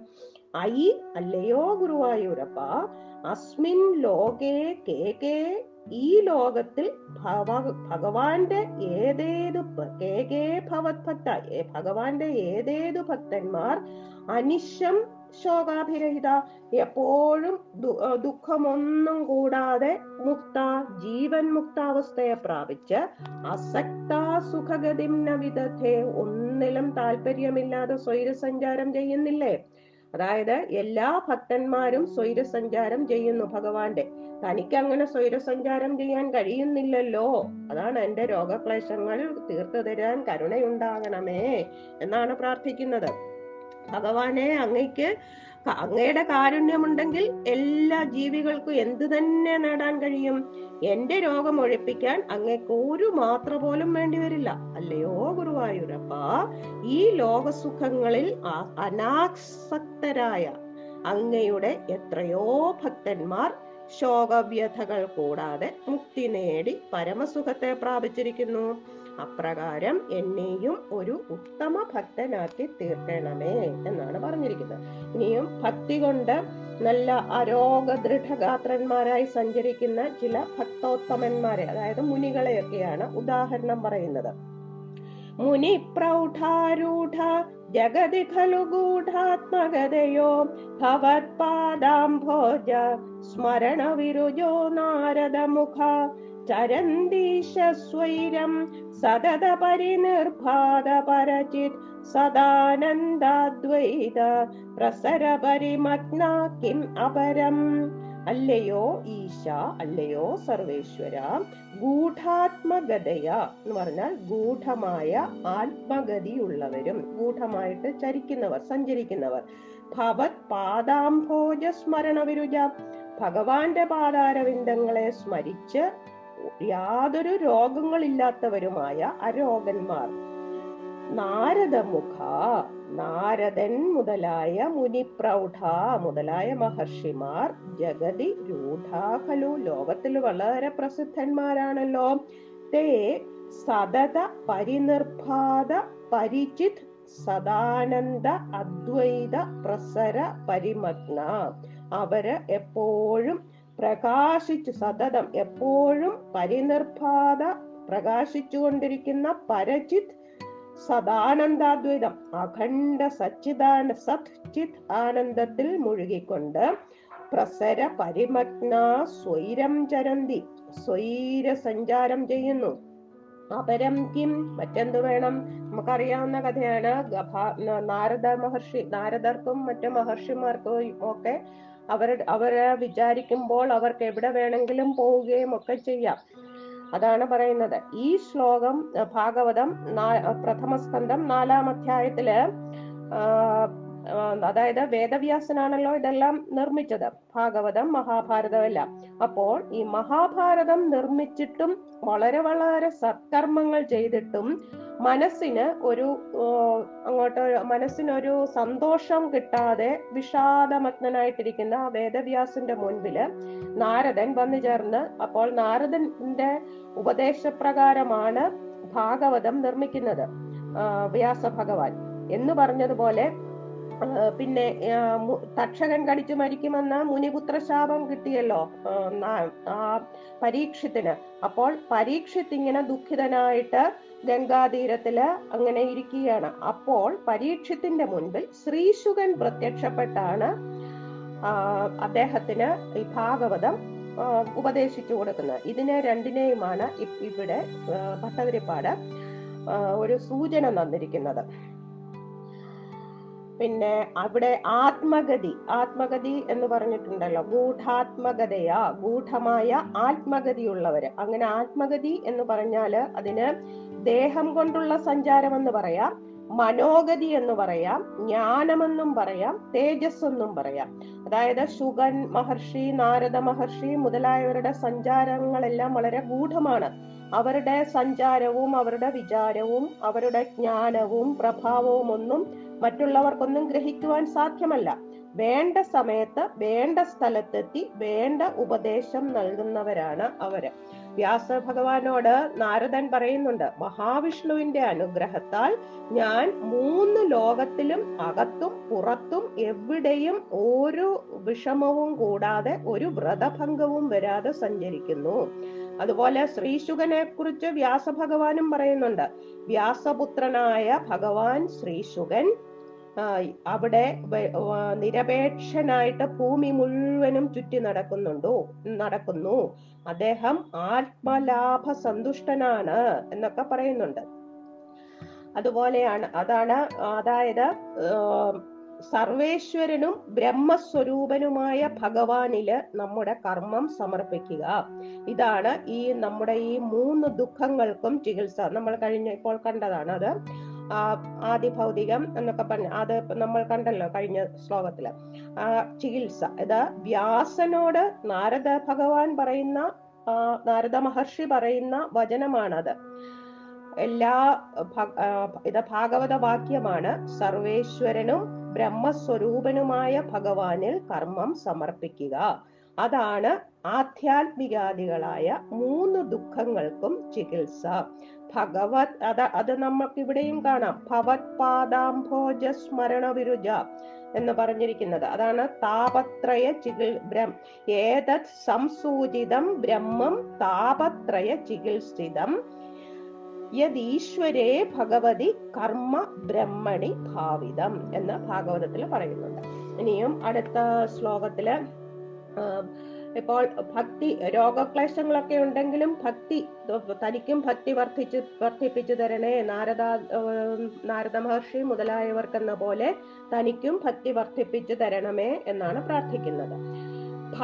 ഭക്തി ഭവതു മമ സൈവ പ്രശമയത് അശേഷ ക്ലേശൗഖം ന ഖലു ഹൃദി സന്ദേഹ കണിക ന ചേത് വ്യാസസ്യോക്തി ച വചനം നൈഗമവചോ ഭവേത് മിഥ്യാരഥ്യ പുരുഷവചന പ്രായമഖിലം. അല്ലയോ ഭഗവാനെ മമ ഭവത് ഭക്തി സ്ഫീതാ ഭവതു എനിക്ക് ഭഗവാനിലുള്ള ഭക്തി വർദ്ധിച്ചു വരേണമേ. സാ അത് തന്നെ ഏവ അശേഷ ക്ലേശൗഖം പ്രശമയേ ആ ഭക്തി തന്നെ എല്ലാ സങ്കടങ്ങളെയും തീർത്തു തന്നുകൊള്ളും എന്നതിൽ ഹൃദി സന്ദേഹകണികാന്ന ഖലു എന്റെ മനസ്സിൽ ഒരു ശകലം പോലും സംശയമില്ല. ഒരു കണിക പോലും സന്ദേഹമില്ല. തെല്ലുപോലും സംശയമില്ല. നേ അല്ലെങ്കിൽ വ്യാസസ്യ ഉക്തി. വ്യാസന്റെ വാക്കും തവ വചനം അങ്ങയുടെ വാക്കും നൈഗമവച. നൈഗമം നിഗമങ്ങൾ വേദങ്ങൾ. വേദങ്ങളിലെ വാക്കും ച അഖിലം. അവിടെല്ലാം അതായത് വ്യാസന്റെ വാക്കും ഭഗവാന്റെ വാക്കും വേദങ്ങളിലെ വാക്കും എല്ലാം രഥ്യാപുരുഷവചനപ്രായം. ചുമ്മാ ഇങ്ങനെ അലഞ്ഞു തിരിഞ്ഞു നടക്കുന്നവരുടെ വാക്കുപോലെ മിഥ്യാഭവേ അസത്യമാണെന്ന് വരും. അങ്ങനെ വരല്ലേ എന്നാണ് പറയുന്നത്. ഭക്തി വർദ്ധിച്ചാൽ എല്ലാ സങ്കടങ്ങളും തീരും. എന്ന് ആ ഭട്ടതിരിപ്പാടിന് ഇപ്പോൾ നല്ല വിശ്വാസം വന്നിട്ടുണ്ട്. അതിന് പ്രമാണങ്ങളായിട്ട് പറഞ്ഞിരിക്കുകയാണ്. വ്യാസ ഭഗവാന്റെ ഭാഗവത വചനങ്ങൾ ഭഗവാന്റെ ഗീതാ ഗീതാവചനങ്ങൾ ഇതൊക്കെ അതിനുള്ള പ്രമാണങ്ങളാണെന്ന് കാണിക്കുകയാണ്. അതായത് ഭഗവാനിലുള്ള ഭക്തിയോഗം എല്ലാ അനർത്ഥങ്ങളെയും ശമിപ്പിക്കുന്നതാണെന്നറിയാത്ത ലോകത്തിനു വേണ്ടി ജ്ഞാനിയായ വേദവ്യാസൻ ഭാഗവതം നിർമ്മിച്ചു. അങ്ങനെയാണ് വ്യാസ ഭഗവാന്റെ പ്രമാണം. അതാണ് ഭക്തി ഉണ്ടെങ്കിൽ എല്ലാം അനർത്ഥങ്ങളും ശമിക്കുമെന്ന്. ഭാഗവതത്തിലാണെങ്കിലോ ഭാഗവതം കേൾക്കുമ്പോൾ ശ്രീകൃഷ്ണ ഭഗവാനിൽ മനുഷ്യന് ഭക്തിയുണ്ടാകുന്നു. അത് ശോകത്തെയും മോഹത്തെയും ഭയത്തെയും ഇല്ലാതാക്കുന്നു എന്നും പറയുന്നുണ്ട് വ്യാസഭഗവാൻ. പിന്നെ ഈ നാമസങ്കീർത്തനം യസ്യ സർവപാപ പ്രണാശനം പ്രണാമോ ദുഃഖശമനസ്തം നമാമി ഹരിംബരം. ഏത് ശ്രീഹരിയുടെ നാമകീർത്തനം സർവപാപങ്ങളെയും നിശേഷം നശിപ്പിക്കുമോ? നമസ്കാരം ദുഃഖങ്ങളെ ശമിപ്പിക്കുമോ? ആ സർവോത്തമനായ ശ്രീഹരിയെ ഞാൻ നമസ്കരിക്കുന്നു. ഇതെല്ലാം ഭാഗവതത്തിലെ വ്യാസ ഭഗവാൻ പറഞ്ഞതാണ്. ഇനിയും ആ, ഭഗ ആ, ശ്രീകൃഷ്ണ ഭഗവാൻ എന്താണ് പറഞ്ഞിരിക്കുന്നതെന്ന് വെച്ചാൽ അനന്യാശ്ചിന്തയന്തോ മാം യേ ജനാ പര്യുപാസതേ തേഷാം നിത്യാഭിയുക്താനാം യോഗക്ഷേമം വഹാമ്യഹം എന്ന് ഭഗവാൻ പറഞ്ഞിട്ടുണ്ട്. ആരാണോ? മറ്റു യാതൊരു ചിന്തകളുമില്ലാതെ എന്നെ നിരന്തരം സേവിക്കുന്നത് അവർക്ക് ഞാൻ യോഗക്ഷേമം ഉണ്ടാക്കുന്നു എന്ന് ഭഗവത്ഗീതയിൽ പറഞ്ഞിട്ടുണ്ട്. അതുപോലെ വേദങ്ങളിൽ പറഞ്ഞിരിക്കുന്നത് നമ്മൾ ഒടുവിലത്തെ ദശകത്തിൽ വരുന്നത് തമുസ്തോദാധാര പൂർവ പൂർവ്യം യഥാവിധ ഹൃദസ്യ ഗർഭം ജനുഷാ പിപർത്തന ആസ്യ ജാനന്ദോ നാമചിത് വിവ്യക്തന മഹസ്തേ വിഷ്ണോ സുമതിം ഭജാമഹേ. അല്ലയോ കവികളെ സ്തുതിശീലന്മാരായ കവികളെ പുരാതനമായ വേദസാരത്തെ നിങ്ങൾ മനസ്സിലാക്കിക്കൊണ്ട് അവതാര കഥ കൊണ്ട് സ്തുതിക്കുവിൻ. ഭഗവാന്റെ നാമങ്ങളെ മനസ്സിലാക്കി കീർത്തനം ചെയ്യുവിൻ. അല്ലയോ വിഷ്ണു ഭഗവാനെ ഞങ്ങൾ അവിടുത്തെ തത്വജ്ഞാനത്തെ ഭജിച്ചുകൊള്ളുന്നു. എന്ന് ഇത് വേദവചനമാണ്. ഇത് നമ്മൾ ഒടുവിലത്തെ ദശകത്തിലുണ്ട്. ഇങ്ങനെ അപ്പോൾ ഭഗവാ ഭഗ ഭാഗവതത്തിലെ വേദവ്യാസനും ഭഗവാൻ തന്നെ ആ, ഗീത ഭഗവത്ഗീതയിലും വേദങ്ങളിലും ഋഷിമാരൊക്കെ പറഞ്ഞിട്ടുണ്ട്. അതുകൊണ്ട് ഇതെല്ലാം വെച്ചുകൊണ്ടാണ് ഭട്ടതിരിപ്പാട് പറയുന്നത് ഭക്തി ഉണ്ടെങ്കിൽ രോ എല്ലാ രോഗങ്ങളെയും ഭഗവാന്റെ ഭക്തിയാണ് ഭഗവൻ ഭക്തി ഉണ്ടെങ്കിൽ എല്ലാ രോഗങ്ങളെയും ജയിക്കാൻ കഴിയും. അങ്ങനെ ജയിക്കാൻ ശക്തി വന്നതായിട്ടാണ് അടുത്ത ശ്ലോകത്തിൽ ഈ ഇനി ഇങ്ങോട്ട് അങ്ങനെയാണ് പറയുന്നത് ആ ഭക്തി വളരെ മധുരമാണ് എന്ന് പറയുകയാണ് അടുത്ത ശ്ലോകത്തിൽ. ഭവത് ഭക്തിസ്താവത് त्वद्गुणरसात् किमप्यारूढा चेत् अखिलपरितापप्रशमनि पुनश्चान्दे स्वान्दे विमलपरिबोधोदयमिळन् പ്രശമനി दिशति किम् अद प्रार्थ्यमपरम् ഭവത് ഭക്തി അങ്ങ് നിന്തിരുവടിയിലുള്ള ഭക്തി മാത്രമേ താവത് ത്വത് ഗുണരസാത് പ്രമുഖ മധുര നിന്തിരുവടിയിലുള്ള ഭക്തി മാത്രമേ ഭഗവാന്റെ ആനന്ദരസത്താൽ ഗുണരസത്താൽ പ്രമുഖ മധുര തുടക്കത്തിൽ തന്നെ മധുരമായിട്ടുള്ളൂ. കിം അഭി ആരൂഢാച്ചേത് കുറച്ചു വളർന്നിട്ടുണ്ടെങ്കിൽ ആ ഭക്തി ആ രസം കുറച്ചു വളർന്നിട്ടുണ്ടെങ്കിൽ ഭക്തി എല്ലാ ദുഃഖങ്ങളെയും അഖില പരിതാപ പ്രശമനി. എല്ലാ ദുഃഖങ്ങളെയും നിശേഷം ഇല്ലാതാക്കും ആ ഭക്തി വളർന്നു വരുമ്പോൾ പുന പിന്നീട് അന്തേ അവസാനത്തിലാണെങ്കിലോ? സ്വാന്തേ മനസ്സിൽ വിമല പരിബോധോദയം ഇളൻ. അങ്ങനെ ജ്ഞാനോദയം ഉണ്ടാകും ആ ഒരു തെളിഞ്ഞ് വിമലം വളരെ തെളിഞ്ഞ പരിബോധോദയം ജ്ഞാനോദയം ഉണ്ടായിട്ട് അത് മഹാനന്ദാദ്വൈതം. അത് പരമാനന്ദത്തിന്റെ ആ ഒരു ഐക്യത്തെ ദിശതി നമുക്ക് ലഭിക്കുന്നു പ്രദാനം ചെയ്യുന്നു ആ ഭക്തി വർദ്ധിച്ചിട്ട്. അത അപര കിം പ്രാർത്ഥ്യം. ഇതല്ലാതെ വേറെ എന്താണ് ഞാൻ ആവശ്യപ്പെടേണ്ടത് എന്നാണ് ചോദിക്കുന്നത്. അതായത് ജീവിതത്തിൽ സുഖവും ദുഃഖം ദുഃഖവും ഇതിന്റെയൊക്കെ നാശവും ഒടുവിൽ മോക്ഷവും ലഭിക്കും. അതിൽ കവിഞ്ഞ് ആർക്കും ഒന്നും വേണ്ടല്ലോ. സുഖ ദുഃഖങ്ങൾ എല്ലാവർക്കും എല്ലാവരുടെയും ജീവിതത്തിലുണ്ട്. ആ ഒടുവിൽ മോക്ഷം ലഭിക്കുക എന്നത് വേണം. അതിന് ഭക്തി കൊണ്ട് ഭക്തി ഉണ്ടെങ്കിൽ ഇത് മൂന്നും ഭക്തി കൊണ്ട് തന്നെയാണ് സിദ്ധിക്കുന്നത്. സുഖവും ദുഃഖനാശവും മോക്ഷവും. അതുകൊണ്ട് ആ ഭക്തിയെ മാത്രമേ ഞാൻ ആഗ്രഹിക്കുന്നുള്ളൂ. അതിൽ ആ ഭക്തി ഉണ്ടെങ്കിൽ എന്റെ രോഗക്ലേശങ്ങളെല്ലാം മാറിക്കൊള്ളും എന്ന് എനിക്ക് ഉറപ്പുണ്ട് എന്ന് പറയുകയാണ്. അപ്പോൾ ഭക്തിക്ക് നല്ല പരിപൂർണ ബലം വന്നിപ്പോൾ ഭട്ടതിരിപ്പാടിന്. ഇനിയും അടുത്ത ശ്ലോകത്തിൽ പറയുന്നത് എന്റെ ക്ലേശങ്ങളെല്ലാം മാറ്റി. ഇപ്പോൾ നടക്കാനൊക്കെ ബുദ്ധിമുട്ടാണ്. അപ്പോൾ ക്ലേശങ്ങളൊക്കെ മാറ്റിയിട്ട് കർമ്മേന്ദ്രിയങ്ങൾക്കും ജ്ഞാനേന്ദ്രിയങ്ങൾക്കും ഭഗവാനെ ഭജിക്കുന്നതിൽ താല്പര്യമുണ്ടാക്കി തരണേ എന്ന് പ്രാർത്ഥിക്കുകയാണ്.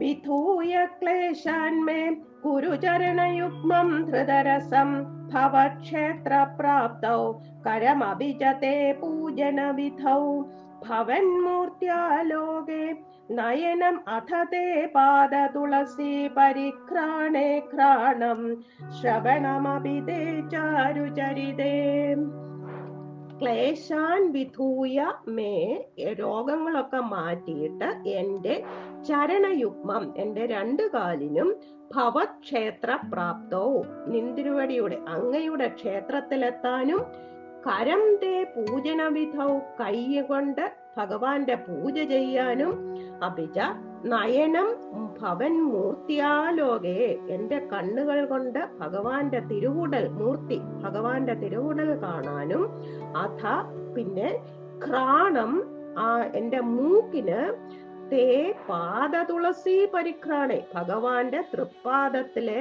തുളസിയുടെ പരിമളം നുകരാനും ശ്രവണം തേ എന്റെ കാതിന് ചാരുചരിതേ അഭി ഭഗവാന്റെ കഥകൾ മധുരമായിട്ടുള്ള ചരിതങ്ങൾ കേൾക്കുവാനും അഭി ഹൃദരസം ഗുരു.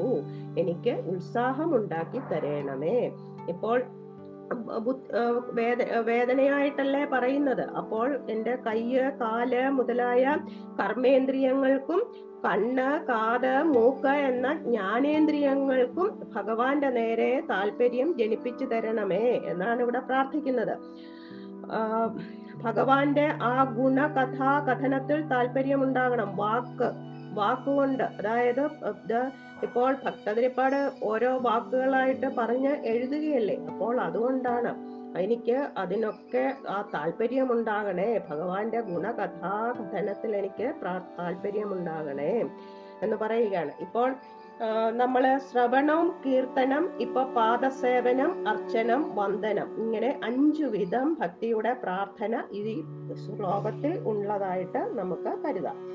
ഇനിയും നമ്മ എം, മനസ്സില് അന്ധകരണത്തില് ഭഗവാന്റെ ആ സത് ചിത് ആനന്ദ രൂപം തെളിഞ്ഞു വിളങ്ങണമെന്ന് പ്രാർത്ഥിക്കുകയാണ് അടുത്ത ശ്ലോകത്തില് പ്രഭൂതാധിവ്യാധി പ്രസഭജലിതേ മാമക ഹൃദി त्वदीयं त्वद्रूपं तत् रूपं परमरसचित् रूपमुदीयात् उदञ्चत् रोमाञ्चो गलितबहुहर्षाश्रुनिवहो यथा विस्मर्यासं दुरुपशमपीडा परिभवान्।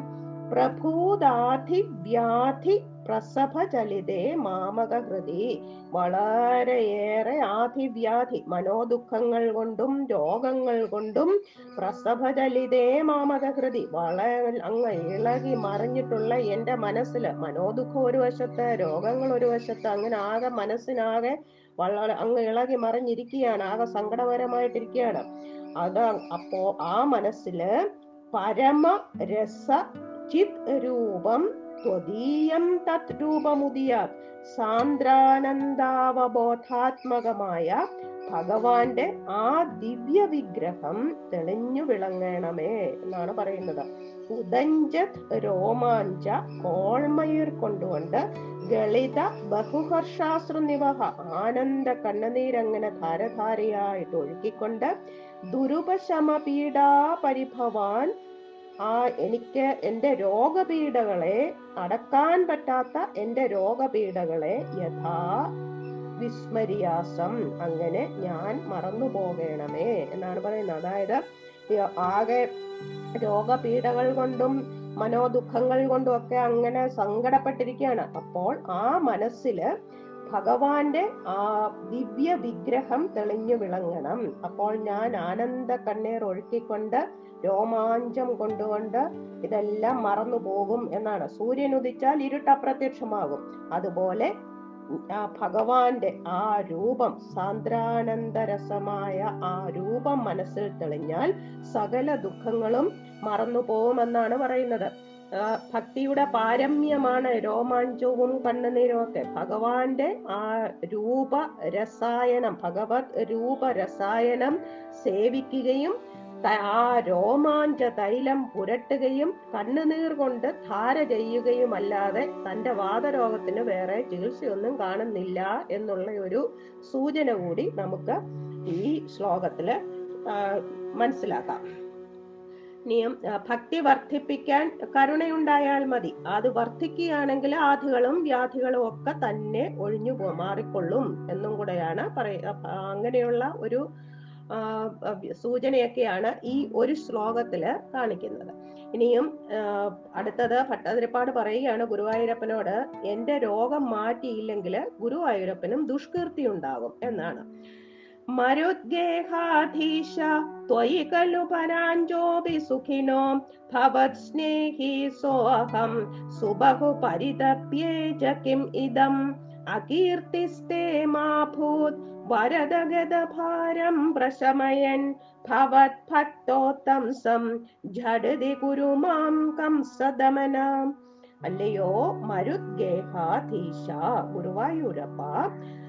त्वयि पराञ्ज ഭഗവാന്റെ പേരിൽ വിമുഖന്മാരായിട്ടുള്ളവർ പോലും അഭി അങ്ങനെയുള്ളവർ പോലും സുഖിനഖലു നല്ല സുഖമായിട്ടിരിക്കുന്നു. അതായത് ഭഗവാനെ ഭജിക്കാത്തവർ പോലും നല്ല സുഖമായിട്ടിരിക്കുന്നു. ഭവൽ സ്നേഹി സ അഹം. ഭഗവാന്റെ ഭക്തനായ ഈ ഞാനാണെങ്കിലോ സുബഹു പരിതപ്യേജ. വളരെയേറെ സങ്കടപ്പെട്ടിരിക്കുകയാണ്. പരിതാപകരമായിട്ടിരിക്കുകയാണ്. ഇതം കിം? ഇതെന്താണ്? വരദ അല്ലയോ? ഭക്താഭീഷ്ടപ്രദനായ ഭഗവാനെ കംസദമന കംസഹന്താമായ ഭഗവാനെ തേ അകീർത്തി മാ അഭൂത് അങ്ങയ്ക്ക് ദുഷ്കീർത്തി ഉണ്ടാവാൻ ഇടവരരുത്.